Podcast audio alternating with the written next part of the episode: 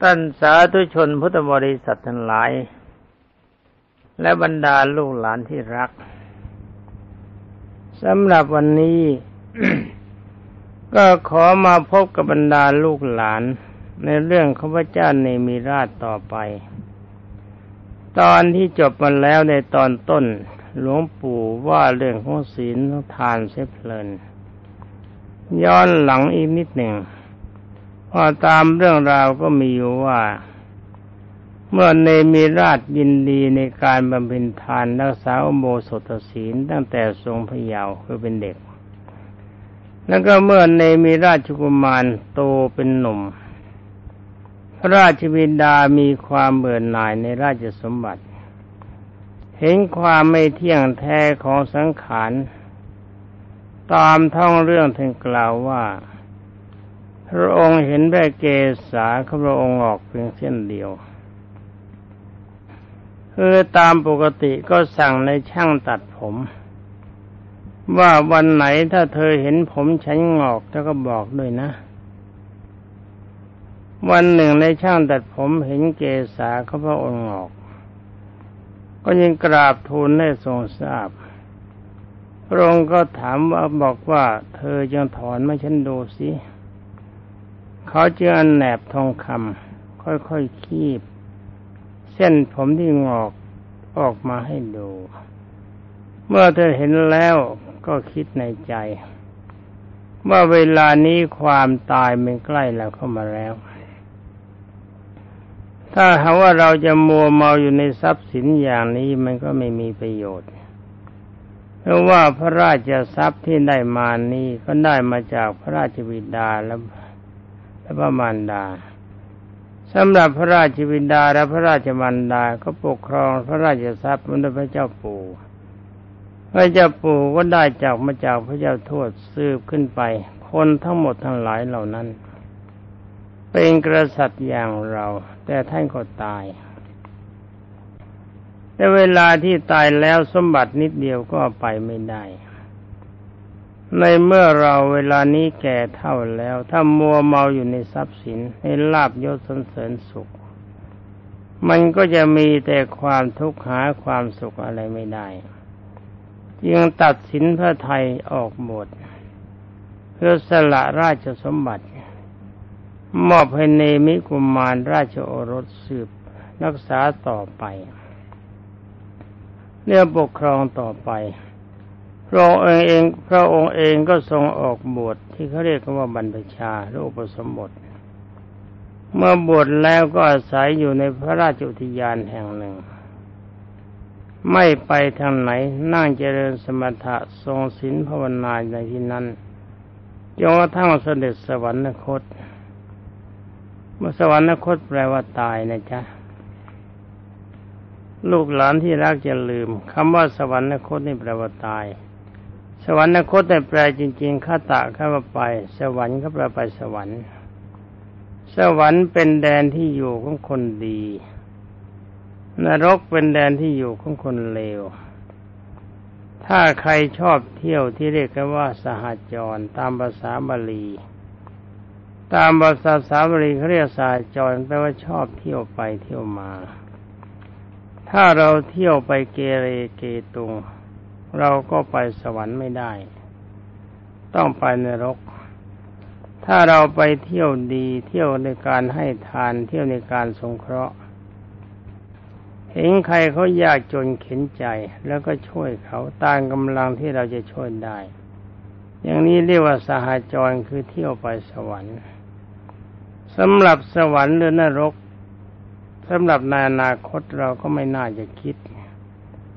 เราคิดถึงสวรรค์นรกในปัจจุบันดีกว่า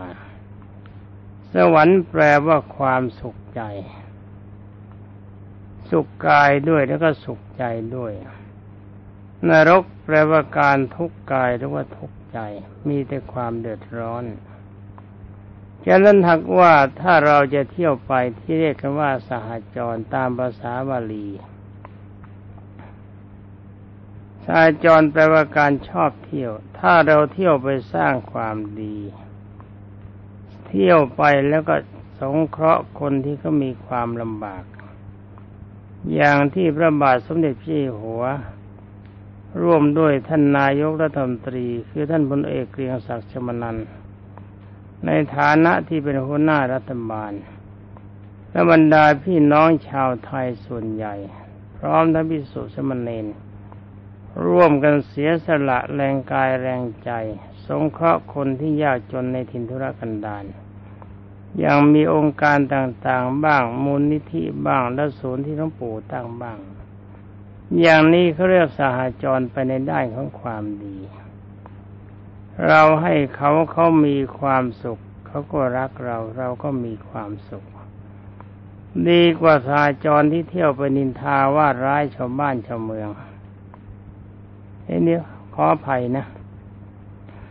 คำว่าสหจรนี่บังเอิญไปตรงกับชื่อของใครก็ขอโปรดประทานอภัยด้วยอย่าไปคิดว่านินทาว่าร้ายนะความจริงไม่เกี่ยวข้องพูดให้ลูกหลานฟังว่าบางทีพระท่านชอบเทศว่าสหจรสหไปอะไรต่อสหอะไรก็ตามคำว่าสหนี้ก็แปลว่ารวมร่วมกันไปร่วมหรือกลับแล้วร่วมกันเที่ยวไปทัศนาจรเวลาทัศนาจรเขาไม่ได้ไปคนเดียวเขาไปหลายๆคนอย่างนี้เขาเรียกว่าสหจรทัศนาจรแปลว่าไปดูถ้าไปคนเดียวก็ไม่ใช่คำว่าสหถ้าตั้งแต่สองคนกันไปเขาเรียกสหทัศนาจรคือรวมกันเที่ยวไปหรือไปเที่ยวนี่ถ้าไปเที่ยวดีแล้วก็พบสวรรค์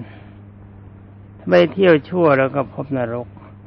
ถ้าเที่ยวดีไปที่ไหนไม่เกเรเกตุงไม่ทำร้ายเขาไม่ลักไม่ขโมยของเขาไม่แย่งความรักของเขาไม่โกหกใครไม่กินเหล้าเมายามีให้ทานการสงเคราะห์ตามสมควรเราก็เป็นที่รักเราก็มีความสุขนี่เป็นสวรรค์ชาตินี้ควรจะหาไว้สวรรค์ชาติหน้าเป็นยังไงไม่ต้องห่วงเราหาสวรรค์ชาตินี้ให้ได้ก็แล้วกันไปที่อยู่ที่ไหนเป็นที่รักของคนทั่วไปไปที่ไหนมีแต่ความสุขก็ไม่มีใครเขาเกลียดไม่มีใครทำร้ายถ้าเราเที่ยวไปอย่างคนเกเรชอบนินทาว่าร้ายคนนั้น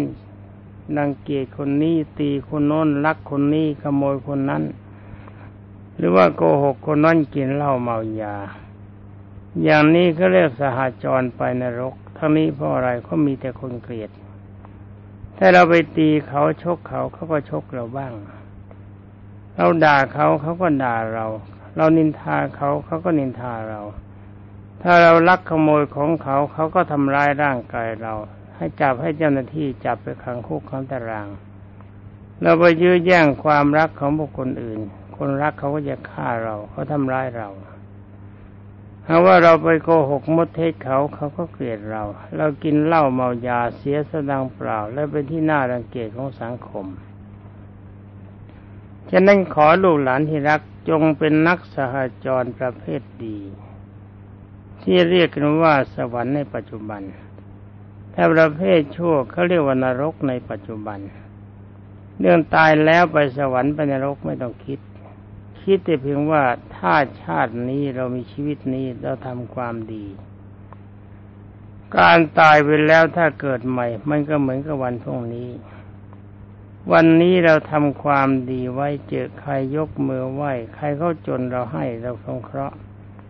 วันพรุ่งนี้เราพบกับเขาก็จะมีแต่ความยิ้มแย้มแจ่มใสเป็นที่รักของบุคคลผู้รับไหว้เป็นที่รักของบุคคลผู้รับทานความชื่นบานมันก็เกิดกับเราถ้าวันนี้เราด่าเขาเราตีเขาวันนี้เราลักเราขโมยเขาวันพรุ่งนี้เราจะพบเขาเข้าเราก็จะพบกับศัตรูเขาก็จะคิดประทุษร้ายให้เจ้าหน้าที่ตำรวจจับกลุ่มเราก็เกิดความลำบากเป็นความเร่าร้อนอันนี้นรกปัจจุบัน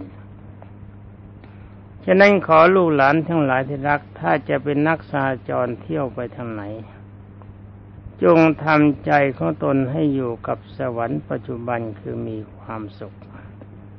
เล่าเรื่องกันต่อไปนะจ๊ะเมื่อพระเจ้าเนมิราชสำหรับองค์ลูกนะทรงครองราชสมบัติมา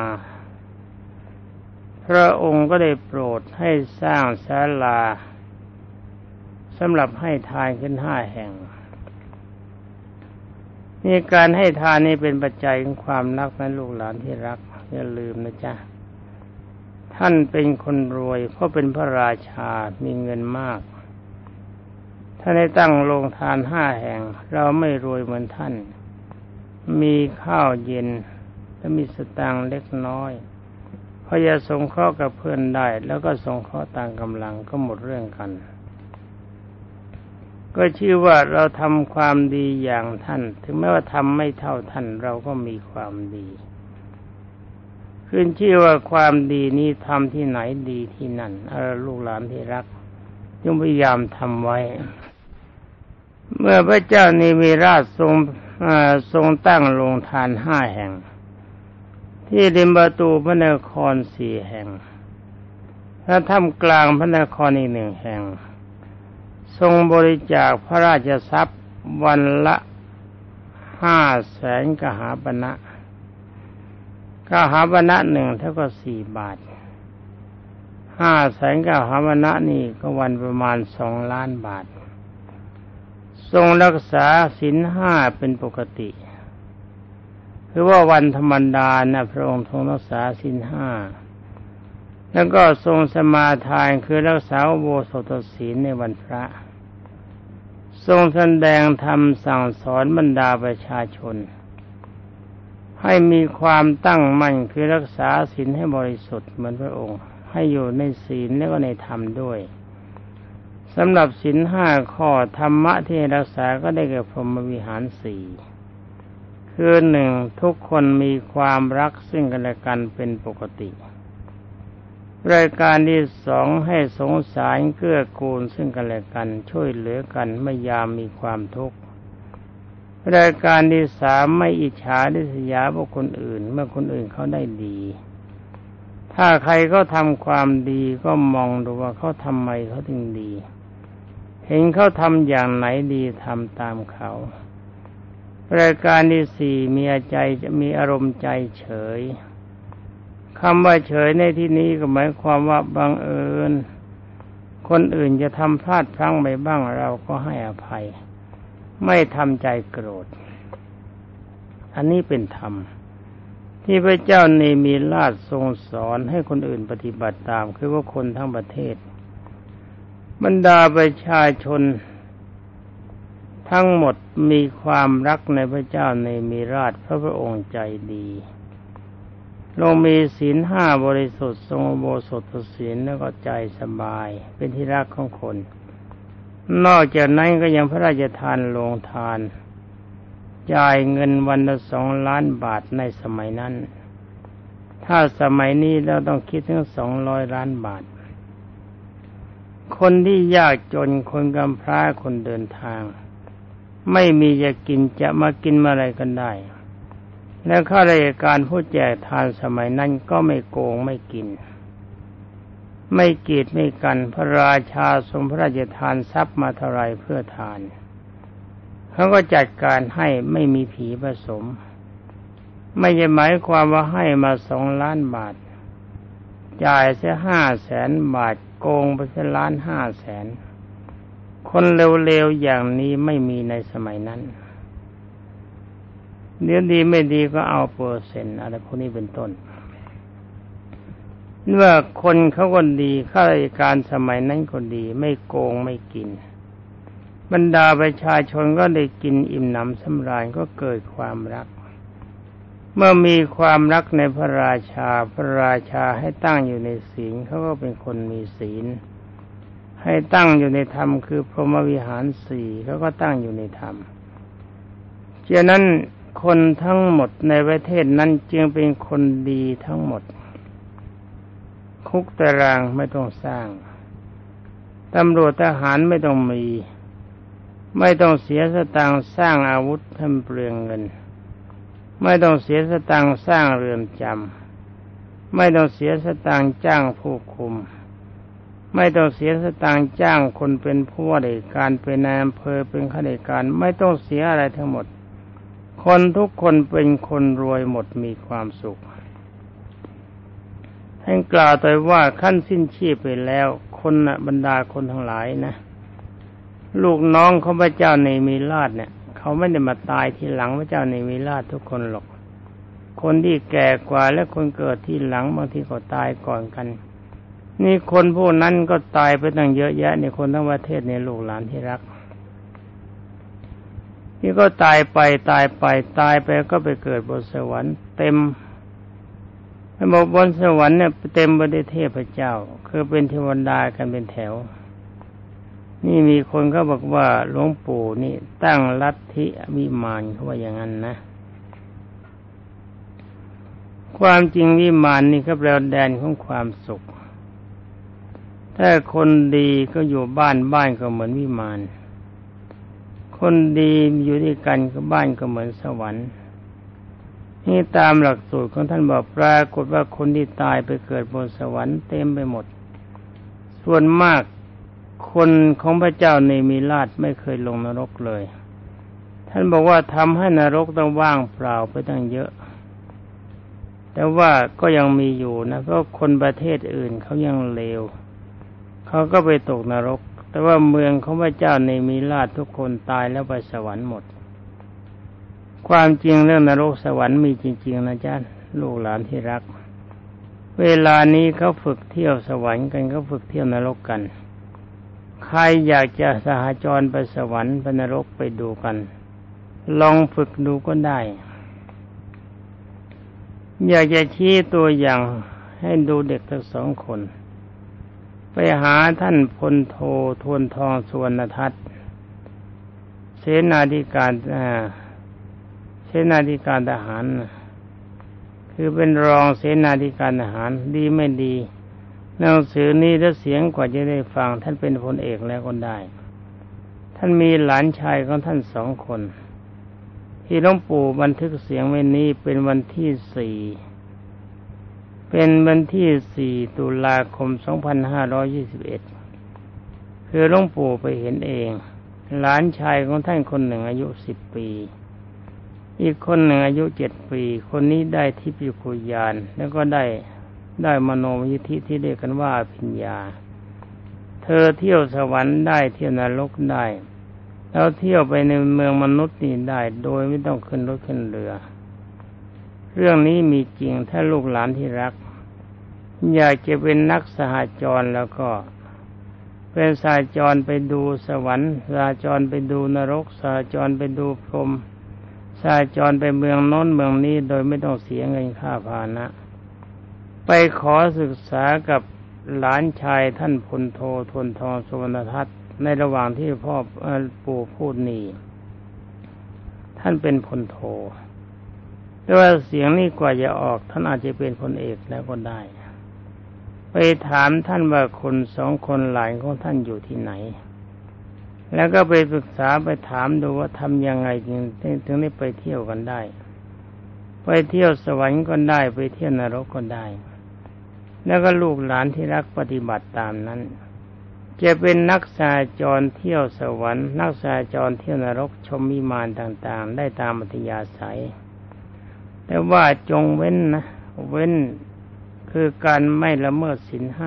5ชอบการให้ทานไม่นินทาว่าร้ายไม่เสียดสีใครถ้าศีล5ไม่มีการให้ทานไม่มีการธรรมะพรหมวิหาร4ไม่มีชอบนินทาว่าร้ายเสียดสีใครแล้วก็จะหาสัจจะสหจรไปได้แต่นรกแล้วอยู่ที่นั่นเลยไม่มีโอกาสกลับเข้ามาเป็นคนอีกละกว่าจะมาเป็นสัตว์เดรัจฉานได้ก็นานแสนนานเพราะลงนรกแล้วนานมากยิ่งจะมาเป็นเปรตออกจากเปรตก็มาเป็นอสุรกายจากอสุรกายก็มาเป็นสัตว์เดรัจฉานจากสัตว์เดรัจฉานนานนักกว่าจะมาเกิดเป็นคนเป็นคนก็เป็นคนเลวฉะนั้นถ้าเอาลูกหลานที่รักอยากจะเป็นนักสหจรก็เป็นนักสหจรที่ดีนะจ๊ะจะเป็นนักสหจรที่เลวท่านกล่าวต่อว่าส่วนนรกนั้นว่างเปล่าไปมากเพราะไม่มีคนทำบาปหยาบช้าที่จะลงไปเกิดโดยเฉพาะอย่างยิ่งเป็นพวกของพระเจ้าเนมิราชที่ปกครองสำหรับเมืองอื่นเนี่ยเขายังนิยมลงนรกกันอยู่ รวมความนรกว่างไปมากคนในเมืองนั้นนับเป็นร้อยๆล้านที่ตายไปเขาไม่ยอมไปนรกเขาไปสวรรค์กันเล่าเรื่องของท่านต่อไปท่านกล่าวว่าหมู่เทพยดาทั้งหลายบนสวรรค์ชั้นดาวดึงส์หมายความว่าบรรดาคนของพระเจ้าเนมิราชที่สร้างความดีนะตายแล้วไปอยู่ดาวดึงส์กันเป็นแถวเมื่อเวลาไปชมกันก็สรรเสริญคุณงามความดีของพระเจ้าเนมิราชเรียกพระเจ้าเนมิราชว่าพระอาจารย์นี่เทวดาก็ไปชมกันนะเขาก็ชมมาแหมนี่เรามาเป็นเทวดาได้เรามีวิมานได้อันนี้เรียกว่าลัทธิวิมานแน่นะมีคนเขาตั้งให้หลวงปู่ว่าเป็นเจ้าของลัทธิวิมานเขาบอกมีลัทธิหนึ่งหัวหน้าลัทธินี้เป็นลิงแล้วก็เขียนไว้ว่าเป็นลิงหรือว่าเป็นหมีก็ไม่ทราบแต่หลวงปู่ไม่ได้โกรธเขามันเป็นจดหมายมาหาหลวงปู่มีคนเขาเล่าให้ฟังเขาเขียนจดหมายมาเขาบอกว่ามีเจ้าของลัทธิเป็นลิงหรือเป็นหมีก็ไม่ทราบเขาฟังไม่ชัดอันนี้ลูกหลานอย่าโกรธเขานะจ๊ะมีคนเขาเขียนมาหลวงปู่ไม่ได้อ่านว่าใครเขาเขียนไว้ที่ไหนเขาหาว่าเขาบอกว่าเป็นเจ้าของลัทธิวิมานที่เป็นความโง่มันเป็นของไม่มีจริงแล้วก็มีรถใหญ่ๆเที่ยวไปแล้วก็ไปเที่ยวสอนคนว่าวิมานมีอย่างนั้นอย่างนี้เขากล่าวว่าไอ้เรื่องนี้เป็นเรื่องประดัมปราเป็นความโง่ของคนที่เขาเขียนหลอกไว้แต่ความจริงหลวงปู่มีรถอยู่หลายคันแต่รถทั้งหมดไม่ใช่รถของหลวงปู่หรอกทางราชการท่านให้มาใช้บ้างแล้วก็มีท่านผู้มีใจบุญหลายท่านให้มาค่อยๆเขายืมใช้สำหรับเอาข้าวบ้างเอาเสื้อผ้าบ้างยารักษาโรคบ้างแล้วก็อาหารการบริโภคหลายอย่างไปแจกกับคนยากจนในถิ่นทุรกันดารความจริงทรัพย์สินของหลวงปู่ที่เป็นรถจะไม่มีเลยมีทางราชการท่านช่วยแล้วก็บรรดาญาติโยมที่มีความเมตตาปราณีกับคนจนท่านช่วยถ้านักสายจรไปตามนี้ก็ดีก็มานั่งเที่ยวนินทาเขาเป็นอันว่านักจดหมายฉบับนั้นที่เขียนมาหลวงปู่ก็ไม่ได้สนใจก็คิดว่าท่านผู้เขียนบอกว่าฟังไม่แน่ชัดนักว่าจะเป็นลิงหรือเป็นหมีก็เป็นอันว่าตัวท่านเองนะท่านผู้เขียนออกไปนั่นนะท่านไม่ได้มีเจตนาว่าร้ายหลวงปู่เป็นแต่เพียงว่าคนอื่นไปบอกท่านว่าลิงหรือหมีก็ไม่ใช่เป็นนักลัทธิวิมานไปที่ไหนก็สอนเรื่องวิมานกันเรื่อยแต่ความจริงลูกหลานที่รักฟังแล้วก็อย่าโกรธนะจ๊ะเพราะว่าท่านผู้เขียนท่านไม่แน่ใจท่านเขียนมาอย่างนั้นแสดงว่าท่านไม่มั่นใจในคำบอกเล่าของคนที่ไปบอกท่านยังได้เขียนว่าฟังไม่ถนัดว่าจะเป็นลิงหรือเป็นหมีชอบสอนเรื่องลัทธิวิมานบางทีก็ชอบนั่งกลางสนเฮฮากับลูกศิษย์แต่ความจริงหลวงปู่ไม่เคยทำอย่างนั้นลูกศิษย์ของหลวงปู่เขาไม่กล้าทำแบบนั้นหรอกเวลาที่เขากำลังคุยกันรื่นเริงถ้าหลวงปู่เข้าไปเขาเงียบกันหมดหลวงปู่ก็ไม่กล้าไปวางตัวแบบนั้นเพราะว่าหลวงปู่เป็นพระในพระพุทธศาสนาไม่กล้าทำตัวเลวอย่างท่านผู้ว่าที่ท่านว่ามาแต่คำว่ามาจะไปโกรธคนเขียนนะจะไปโกรธคนเขียนจดหมายคนเขียนจดหมายบอกมาว่าอ่านหนังสือมาแล้วก็อย่าไปโกรธคนเขียนหนังสือเพราะว่าคนเขียนหนังสือฟังจากคนอื่นเขาไล่ฟังท่านไม่ได้ว่าอะไรมากท่านบอกว่าเขาบอกว่าอย่างนั้นได้กล่าวว่าบรรดาประชาชนหลายคนจนชาวนาไม่มีรถยนต์ขี่ไม่มีเครื่องปรับอากาศไม่มีตู้เย็นต้องการข้าวแต่ความจริงหลวงปู่ก็ลงทุนซื้อข้าวไปของที่บรรดาญาติโยมให้มาก็ดีทางรัฐบาลมีท่านนายกทันตีไปหัวหน้าคือนายกเพียงศักดิ์นะดีไม่ดี เสียงนี้อาจจะออกไปนายกคนอื่นมาก็ได้ท่านนายกเกรียงศักดิ์ท่านให้ข้าวมาคือในนามของรัฐบาล 2,000 กระสอบให้น้ำตาลมา 200 กระสอบเศษให้พันผักให้น้ำมันพืชพระบาทสมเด็จเจ้าอยู่หัวทรงพระราชทานเงินมา 300,000 บาทเศษแล้วก็มีคนโดยเสด็จพระราชกุศลของอีกมากและมีบรรดาประชาชนนับหมื่นส่งของมานับเป็นจำนวนล้านรถที่หลวงปู่ได้ใช้ก็เป็นรถของทางราชการคือรถส่วนของทหารบ้างแล้วก็รถของกรมกลางบ้างที่ให้มาใช้เวลามีความจำเป็นที่เขาส่งมาช่วยแล้วก็ส่งรถมาประจำทางราชการ4 คันแต่ของบรรดาญาติโยมทั้งหลายที่เขาเห็นว่าหลวงปู่ต้องเช่ารถเขาวันนึงถึง 7,000 บาทรถ2 คันรถบัสวันละ 7,000 บาทปีพ.ศ. 2521นี้หลวงปู่เดินทางเกินกว่า100 วันเคยน่าเสียเงินมากเกินไปใช้โดยใช่เหตุและคนที่ไปทำก็เป็นข้าราชการเขาไม่มีค่าจ้างรางวัลมาทำด้วยจิตศรัทธาแล้วก็ช่วยออกเงินออกทองค่ารถกันเป็นความดีมากนี่หลวงปู่ทำทุกอย่างแล้วคนที่เล่าให้ฟังอาจจะเล่าไม่ละเอียดคิดว่าหลวงปู่เป็นคนรวยแต่ความจริงหลวงปู่ไม่รวยเวลานี้หลวงปู่เป็นหนี้เขาค่าข้าวค่ายารักษาโรคค่าผ้าผ่อนทนสบายค่าอาหารที่เป็นไปแจกประมาณ 2,700,000 บาทก็มีคนที่ท่านมีศรัทธาตั้งใจช่วยเพราะว่าสงเคราะห์เป็นรายเดือน100 บาทบ้าง200 บาทหลายๆคนด้วยกันไม่ช้าก็คงจะหมด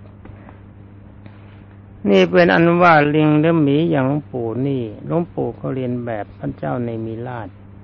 อาศัยที่พระบาทสมเด็จเจ้าอยู่หัวคณะรัฐบาลมีท่านนายกเป็นประธานและบรรดาประชาชนส่วนใหญ่ร่วมกัน